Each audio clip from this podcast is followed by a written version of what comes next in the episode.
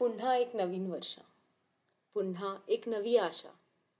तुमच्या आयुष्याला मिळो पुन्हा एक नवी दिशा. नवी स्वप्न नवी क्षितिज आणि सोबत माझ्या नववर्षाच्या हार्दिक शुभेच्छा. नमस्कार मी स्नेहल सिंग आणि माया या पॉडकास्टमध्ये तुमचं स्वागत आहे. या वर्षीचा हा पहिला एपिसोड म्हटलंय का किस्स्याने चालू करूया. हा किस्सा काही महिन्यांपूर्वी आमच्याशा गप्पा रंगल्या होत्या आणि त्यात मला कुणीतरी सांगितला होता. नावं एक्झॅक्ट लक्षात नाही आहेत पण अर्क मात्र समजून घेऊच शकतो आपण. तर चला तिथूनच सुरुवात करूया. किस्सा हा पिक्चर किंवा मूवीजमधला नाही आहे खरा आहे. मुंबई पुण्याचे इंडस्ट्रियलिस्ट जावेरी पुनावाला ओके? ह्यांच्याकडे गंगादत्त नावाचे एक ड्रायव्हर होते ज्यांनी त्यांच्याकडे तीस वर्ष लिमोझिन चालवली होती. आणि एक दिवस असा आला की गंगादत्त यांचे निधन झाले. तेव्हा जावेरी पुनावाला हे पुण्यात नव्हते. ते मुंबईला काही कामासाठी इम्पॉर्टंट मीटिंगसाठी गेले होते. त्यांच्यापर्यंत जेव्हा ही न्यूज पोचली त्यांनी लगेच गंगादत्तांच्या घरी कॉल केला आणि म्हटले की मी येस तोपर्यंत. सगळे अंतविधी तुम्ही थांबवून ठेवा मी येतोच आहे.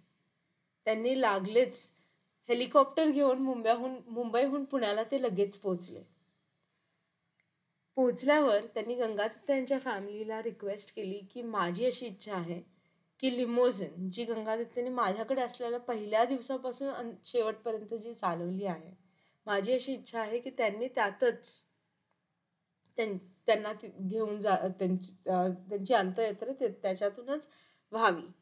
तर मला प्लीज ती गाडी सजवू द्या आणि आपण त्यांना त्याच्यात घेऊन जाऊया.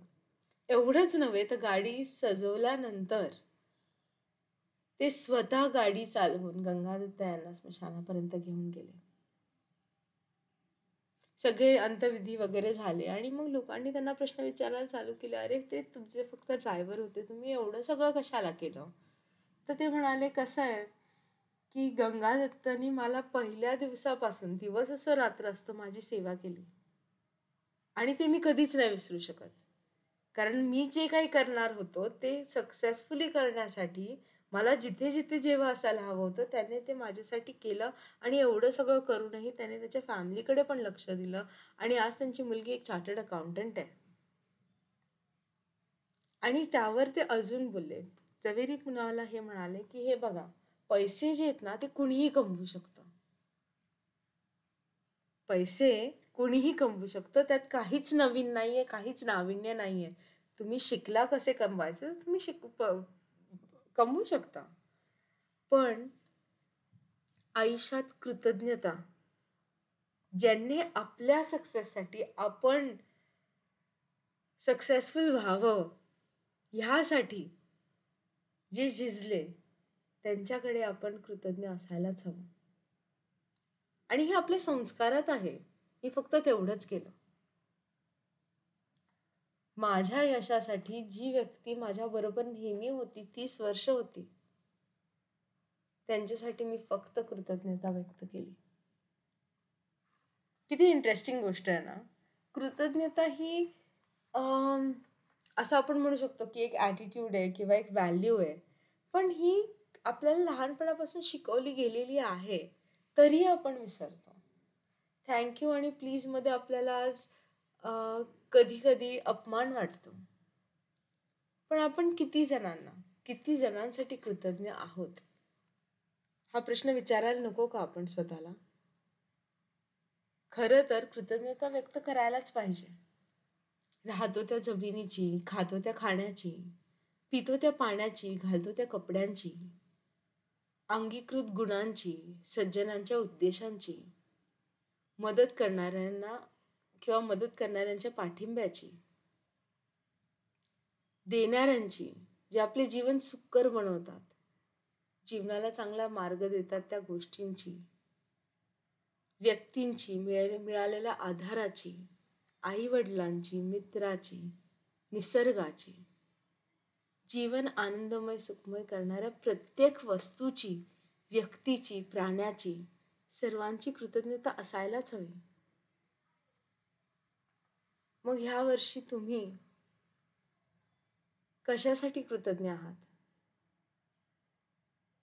कुठल्या कुठल्या गोष्टींसाठी आहात? कारण दोन हजार एकवीस बावीस ॲक्च्युली दोन हजार वीस एकवीस बावीस हा आपल्या सर्वांसाठी एक वेगळाच काळ होता. सगळं पुन्हा नव्याने शिकायला लागत होतं आणि नॉर्मल होताच परत काहीतरी नवीन घडत होतं. दोन हजार तेवीसचा आपण सुरुवातीलाच आहोत. तर आपण ह्या वर्षी कसे जगणार आहोत? आणि जसे पण जगणार आहोत त्याच्यात एक चमचाभर कृतज्ञता ॲड करू शकतो का? Just a little bit of gratitude for everything that we do and everything that we get कारण हा जो श्वास आपण आत्ता घेतोय तो पण खूप जणांना नाही भेटलेला आहे. तर दोन हजार तेवीस हा आपण कृतज्ञतेने खूपच मॅजिकल बनवू शकतो. तुम्हाला आजचा एपिसोड कसा वाटला? नक्की मला सांगा. आणि ह्या वर्षी भरपूर एपिसोड्स येणार आहेत. तर मला तुमच्या आयडियाज कळवा. तुम्हाला कुठल्या विषयावर ऐकायचं आहे ते सांगा.